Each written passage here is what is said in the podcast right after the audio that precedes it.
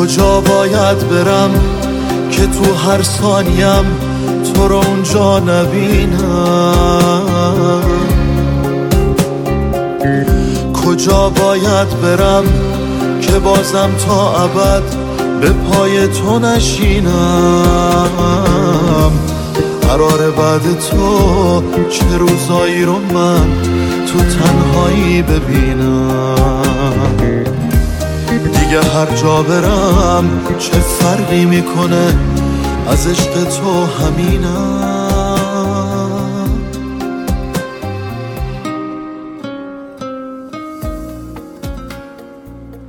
سلام. من سگل استاری هستم از پادکست داستان پلاس. شما رو دعوت می‌کنم به شنیدن روایتی جذاب با عطر قربت.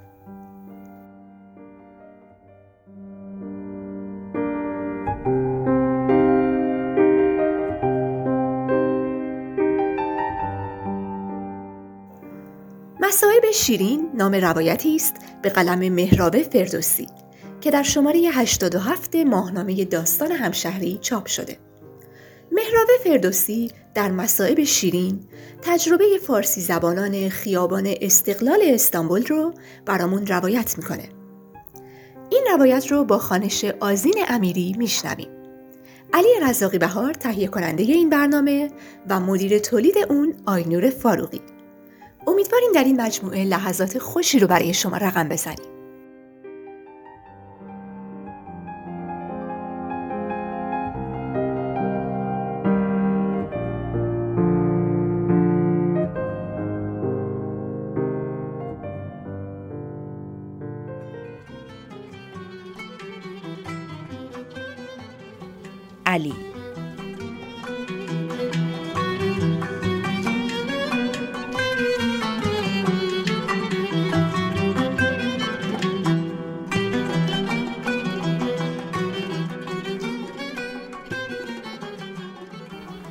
حالا خیلی وقت است که اینجا زندگی می کنم و ترکی استانبولی را مثل خیلی از دوستان جدیدم حرف می زنم.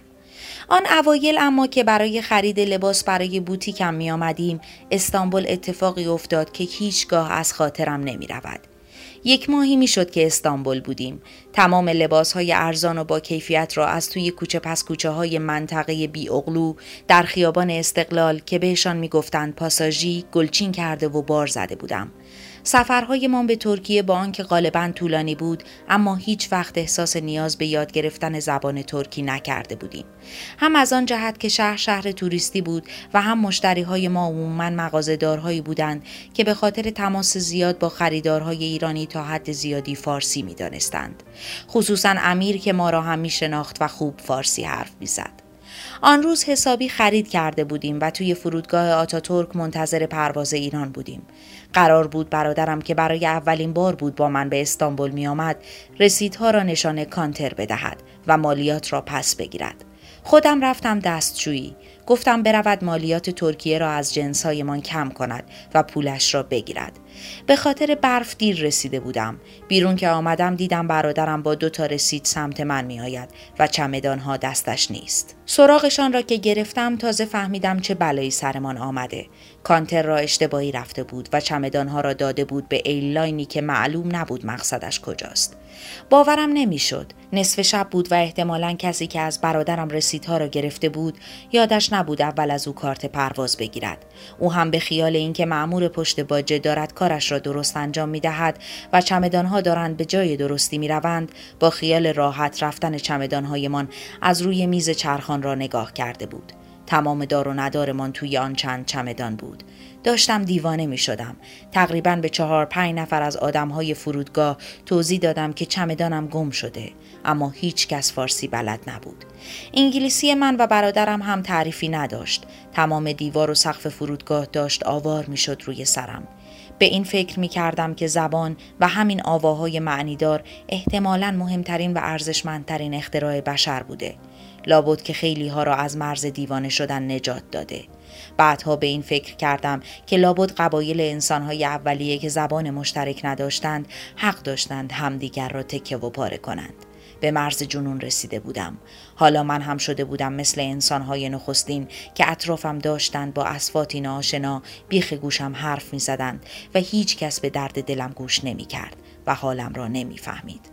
همینطور وسط فرودگاه این ور آنبر می رفتم که یک نفر مثل معجزه کنارم ایستاد و به انگلیسی پرسید چه شده اما مشکل آن بود که نمی توانستم بیشتر از آن حرف بزنم. دائم یک چیز را تکرار می کردم که چمدانم گم شده و چجور و چطورش را نمی توانستم به او بفهمانم. توی همین وانفسا بودیم که گوشیش را درآورد و آن را جلوی دهانم گرفت و گفت به فارسی موضوع را توضیح دهم. بعد از چند دقیقه دیدم یک خانم ترک از پشت گوشی همه چیز را برایش ترجمه کرد. صدایم را voice کرده بود و فرستاده بود برای دوستش در ایران. بعد هم مرا برد در یک اتاقی و شروع کرد با مسئول تحویل بار حرف زدن. بعد از نیم ساعت که بیچاره تمامش را این ور آن ور میدوید چمدانهایم را از روی اتیکت پرواز ایران که از پرواز قبلی رویش مانده بود در میان خیلی چمدانهای ریخته شده برای پرواز فیلیپین پیدا کرد. آن روز همه چیز به خیر گذشت. شمارش را قبل از رفتن به هواپیما گرفتم. اسمش آرای بود. هنوز هم هر وقت از ایران میآیم اول سوقاتی ها و سفارش های آرایی را برایش می‌برم و بعد راهی خیابان های شهر می‌شوم شهری که دیگر برایم غریبه نیست.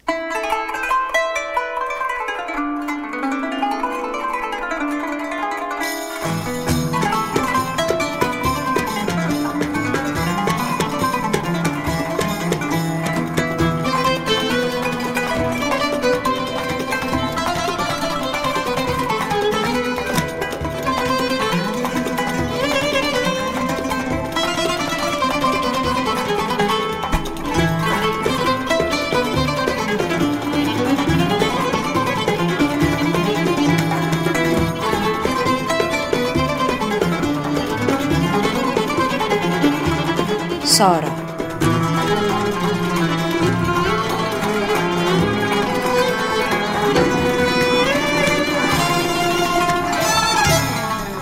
از آن روزی که توی خیابان استقلال بمب ترکید و به جای ساز و آواز و موسیقی و شادی توی خیابان بوی تند سوختنی آمد و آمبولانس و صدای آژیر از خیابان استقلال بدم آمده بود. دیگر غروب ها باید با سایه خودم تا خانه می آمدم. انگار هیچ کس گذرش به این خیابان نمی افتاد یا اگر می افتاد سر در گریبان و خیلی تند برمیگشت. ما که با مفهوم جنگ و بمب و حمله غریبه نبودیم دیدن رد سیاه بمب روی آسفالت خیابان و سرخوردگی مردم غمگین به شدت تحت تاثیرمان قرار داده بود دلم به حال خیابان ساکت و خاموش میسوخت توی استانبول با یاد تهران زندگی می کردم و با دوستان جدیدی که پیدا کرده بودم شده بود شهر دوم من. با فواد همان روزها آشنا شدم در یکی از performance های دست جمعی. تئاتر خوانده بودم و چند باری هم در خانه نمایشگاه های خانگی برگزار کرده بودم. چهل ساله بود و ترک و عاشق خیابان استقلال. یک روز دیدم فراخوان زده برای اجرای performance خیابانی. به خانهش که حالا مؤسسه شده بود رفتم. داشت تون گیریم می کرد. می گفت خیابان استقلال را باید از نو ساخت. خیابان تنهاست. باید روحش را پیدا کنیم. بعد هم یک رفت پشت میز گیریمش و بعد از چند دقیقه شبیه دلغک بیرون آمد. لباس دلغکیش را پوشید و گفت اگر دوست داری بیا. و رفت. روبروی آینه نشستم. کلی فکر کردم و یکو تصمیمم را گرفتم. استقلال مرا یاد خیابان ولیعصر میانداخت و حالا که از ولیعصر دور بودم دلم برای استقلال میتپید. کلاه بزرگی سرم کردم با شال گردن رنگی رنگی دلغکی و صورتم را شبیه دلغک درآوردم. با یک بینی قرمز بزرگ. گشادترین لباس ها را تنم کردم و راه افتادم. خیابان از پشت نقاب جور دیگری به نظر می رسید. توی راه فعاد را دیدم. با آنکه تازه ترکی یاد گرفته بودم اما همراه او تمام تلاشم را کردم. جا به جا با بچه ها می ایستادیم و شوخی می کردیم. خیلی وقتها زبانشان را نمیفهمیدم از شدت هیجان با لحجه زیاد و تون تون حرف می زدند. اما از نگاهشان میفهمیدم دنبال شادیاند. شکلات و آب نبات چوبی از جیبهایمان در می آوردیم و پاهایمان را مثل چارلی چاپلین به زمین می کوبیدیم. کم کم همه را دوروبر خودمان جمع کردیم. از بچه گرفته تا مغازهدار. از ترک تا خارجی. خیابان کم کم داشت شلوغ می شد و دوربین ها از خیابان های اطراف به سمت ما می آمدند. عکسمان همه جا پخش شده بود. کنار چهره های خندانی که برای مدت کوتاهی یادشان رفته بود بمب و ناامنی را. عکس دو دلغک که برای کودکان تئاتر بازی می کنند و همیشه توی جیبشان شکلات دارند برای آنها جالب بود.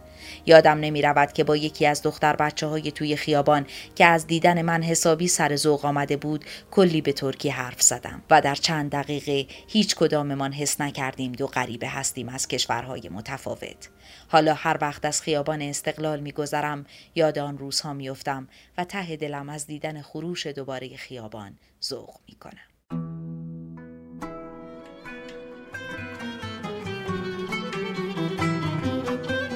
آزاده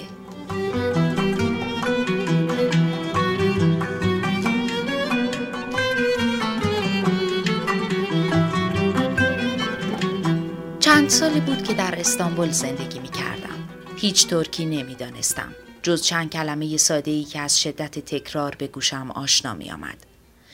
برای پیدا کردن خانه با یکی از دوستان ترکم که انگلیسی بلد بود مشورت کردم. بعد از کلی گشتن یک خانه چوبی یونانی را که کرایه پایینی داشت پسندیدیم و یکی از اتاقهایش را کرایه کردیم. در یکی از همان ساختمان های بدون سند محله تالاباشی که بالکن پر از صندلی چوبی و گل های رنگارنگ داشت. بلواری که آن بر خیابان استقلال بود یک محله شلوغ کرد نشین بود. از آنها که های بزرگ را کاشته بودند جلوی ها و روی هر کدامشان عکس های نوساز چسبانده بودند که آینده های کلنگی اینجا بودند. مثل یک پرده آهنی که این قسمت از شهر را از بقیهش جدا می کرد. به غیر از من و همسرم باردم گندوز که ترک بود و بعدها آنقدر جلوی عکس آتا ترک ایستاد که به او لقب مرد ایستاده دادند بقیه ساکنین آن ساختمان خارجی بودند آلمانی ایتالیایی و دو آمریکایی. برای همین به انگلیسی با هم حرف می زدیم. اما همه اینها تا وقتی بود که فاطما را نمی شناختم. فاطما صاحب خانه امان بود. پیرزن بی‌حوصله‌ای که از قصد اتاقش را روبروی تنها آشپزخانه ساختمان انتخاب کرده بود تا تمام رفت و آمدهای ما را چک کند و مراقب باشد گاز را بعد از هر بعده غذایی کاملا تمیز کنیم. بعد از دیدن فاطما که وقت حرف زدن من هاج و واج نگاهم می کرد و به ترکی چند کلمه شکایت آمیز حوالم می کرد و مرا یابانجی یا همان خارجی صدا می کرد احساس کردم باید کاری کنم. من ترکی نمی‌دانستم و اگر هم فرصت یادگیریش را پیدا می کردم فاطما با لحجه خاص و نوع ادای اصطلاحاتش جوری ترکی حرف می‌زد که تلاش کمرنگم را بی اثر می کرد. آن وقتها مجبور بودم سر کرایه ماهیانه، سر غذا، سر پول آب و برق و گاز و هزار چیز دیگر با او ارتباط برقرار کنم. خصوصا آنکه به خاطر روحیه خاص و فضای گرم خانهاش مثل اعضای یک خانواده با هم صمیمی شده بودیم. یادم میآید که در یکی از اعتراضهای خیابان تالاباشی یک گاز اشکاور به خانه ما پرتاب شد. اسپری درست توی اتاق ما افتاد و تا به خودمان بیاییم تمام خانه پر از دود شد. خیلی سریع از هر طرف خانه در آشپزخانه جمع شدیم و فاطما شیشه سرکه را از جایی که فقط خودش می‌دانست پیدا کرد و یکی یکی کف دستهایمان ریخت. داشتیم خفه می شدیم و همه درهای ورودی بسته بود. راهی به ذهنمان نمی رسید و پلیس بیرون در منتظر بود که از خانه بیرون بزنیم. یکو فاطمه شروع کرد به دویدن دور آشپزخانه مثل ورزشکارها میدوید و گاهی شیشه آبی خیالی را هم سر می‌کشید بعد دستش را مثل گوشی موبایل سمت گوشش برد و گفت پاتریک توی آن دود و دم به سختی حرکات سریعش را می دیدم اما متوجه شدم می‌خواهد به من حالی کند به پاتریک زنگ بزنم اما چرا می دوید؟ یکو یادم آمد که پاتریک صبحها برای دویدن از خانه بیرون می‌رفت. به پاتریک همسایه آلمانی خانهمان زنگ زدم و او هم خودش را رساند و در ورودی را باز گذاشت و از شر آن دود و بوی تند نجات پیدا کردیم. بعد از آن اتفاق به صورت ناخودآگاه یک زبان قراردادی بین ما به وجود آمد. با کمترین خارج شدن صوت از دهان و با اشاره کردن به سوژه مورد نظر. مثلا اگر قرار بود لباسش را به خشکشویی ببرد و می‌خواست به من هم برای بردن لباسهایم تعارف کند کمد اتاقش را نشانم می‌داد. بعد با دستش به لباس ها چنگ می‌زد و بعد همان دست را مثل حرکت او تو روی لباس بالا و پایین می برد و این یعنی می‌خواهم بروم خشکشویی. و بعد ابروهایش را بالا می برد که یعنی تو می‌خواهی یا نه. آخری ها این قراردادها منطقی تر و منسجم تر شده بودند و تقریبا بخشی از حرکت ها که مشترک بود حذف به قرینه می‌شد. حرکاتش شبیه همسایه پیرمان توی تهران بود با همان جست و ادا و عادات. هنوز هم وقتی که فاطمه را می‌بینم از دور دستش را به سمت دهانش می‌برد و دوبار محکم روی لبهایش میکوبد تا خیالش راحت شود بوسه را برداشته. بعد هم خیلی تند پرتش می‌کند توی هوا سمت من من هم میگیرمش و دوبار میکوبمش به جای قلبم روی قفسه سینم این یعنی یادم از چه صاحب خانه و مستجر خوبی بودیم برای هم یعنی من فارس زبان با توی ترک زبان نیازی به این کلمه های سخت و پیچیده نداریم اما محبتمان را برای هم میفرستیم. این نوع ارتباط با اسماعیل آب سرایدار کرد خانه دوممان هم که توی محل برو بیایی داشت ادامه پیدا کرد. محل یک خیابان باریک پر از خانه بود که هیچ وقت از آدم خالی نمی‌شد. آدم با مرام و مشتی بود. یادم از تا همین اواخر هم هر وقت از سوپری یا بازار می آمدم اگر اسماعیلا به نبود دو سه نفری بودند که به تحصیل از او خریدهای سنگینم را از دستم بگیرند و بیاورند یا پشتم راه بیفتند و خیلی سایوار تا خود خانه اسکرتم کنند. بعدها ارتباطم با بیشتر مردم به همین سمت رفت. با سوپری سر محله که کل دیالوگمان از دو کلمه مرحبا و ناسیل سینیز فراتر نمی رفت. اما با شکلات و بستنی و لبخند مجانی محبتش را نشانم می‌داد. با زن کاهو فروش سر کوچه که وقتی چند کلمه فارسی که می‌دانست تمام می‌شد میافتاد به جان غریزش و سیبی را با دامنش پاک می‌کرد و تعارفم می‌کرد بعدها فهمیدم دارم به زبانی غیر از آنچه از کودکی می‌دانستم و آنچه بعدها آموختم ارتباط برقرار می کنم. حس امنیت توی این محله از همان روزها خانه کرد زیر جلدم. داشتم پوس اندازی می کردم. در شهر اروپایی آسیایی متناقضی که شباهت عجیبی به کشور خودم داشت و حتی مغازه‌دارها هم بدون آنکه جواب سلامشان را به ترکی بدهم به من لبخند می زدند و بعد از هر عدسه ناخواسته ای کسی بود که برگردد و با لبخند بهت بگوید آفیت السم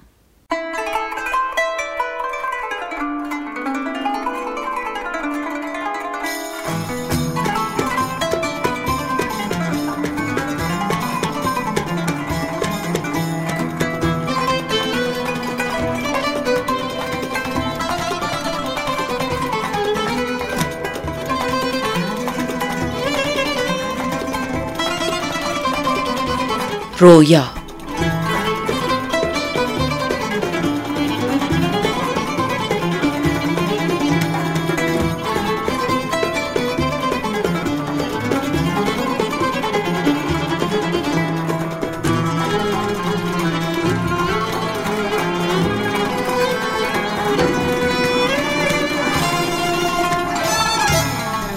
یک بار توی خیابان استقلال کیف پول و موبایلم را زدند. مال آن وقتها بود که خیابان خیلی شلوغ بود و همه جور آدمی تویش پیدا می شد. نمی توانستم فریاد بزنم دوز دست که بگیرندش نمی توانستم بگویم کیفم را زدند. فقط پشت سر هم جیغ می کشیدم و به زبانی حرف می زدم که از نظر آدم های دورو برم نامفهوم می آمد.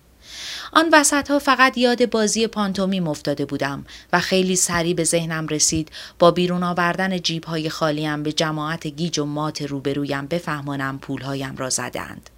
یکی که از همه باهوشتر بود به ترکی به همتیمی هایش فهمان دزد کیفم را زده.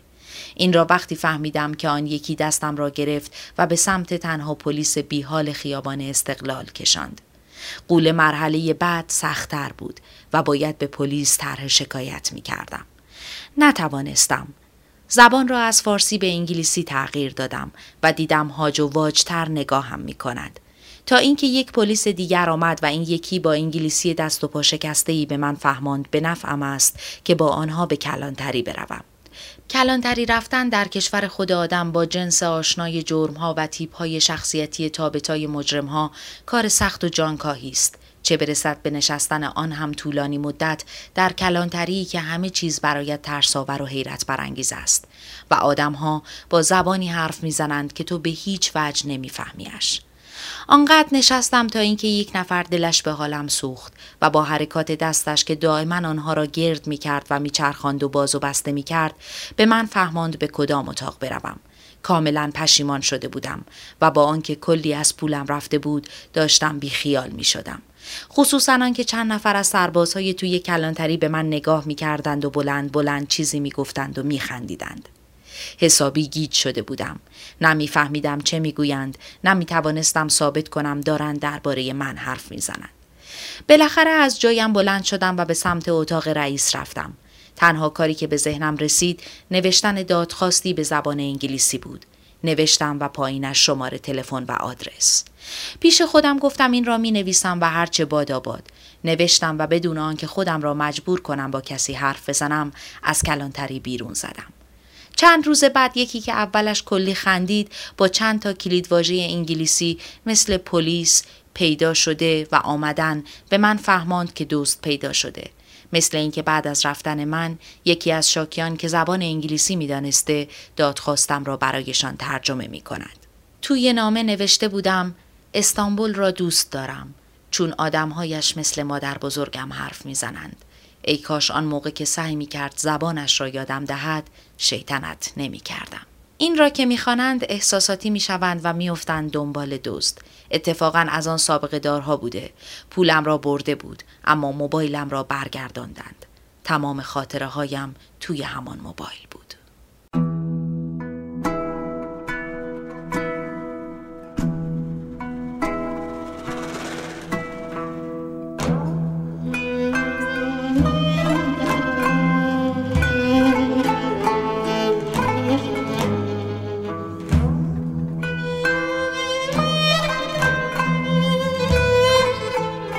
دوستان با هم روایت این برنامه رو شنیدیم.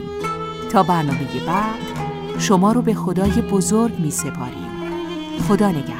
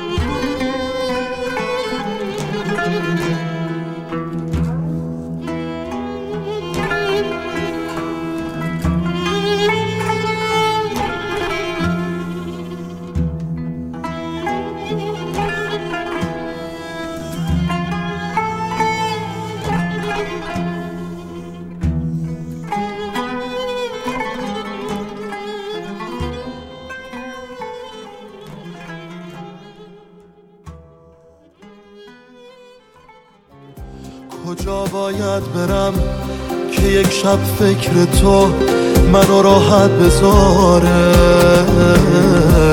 چه کردم با خودم که مرگ و زندگی برام فرقی نداره؟ محال مثل من توی این حال بد کسی طاقت بیاره؟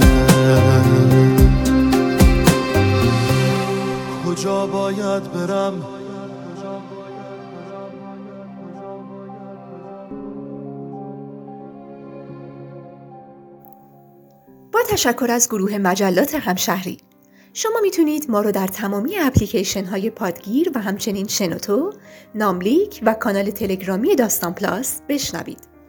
ممنون که با داستان پلاس همراه بودید. برای اسپانسری این برنامه با شماره 0903 63 50 502 در ارتباط باشید.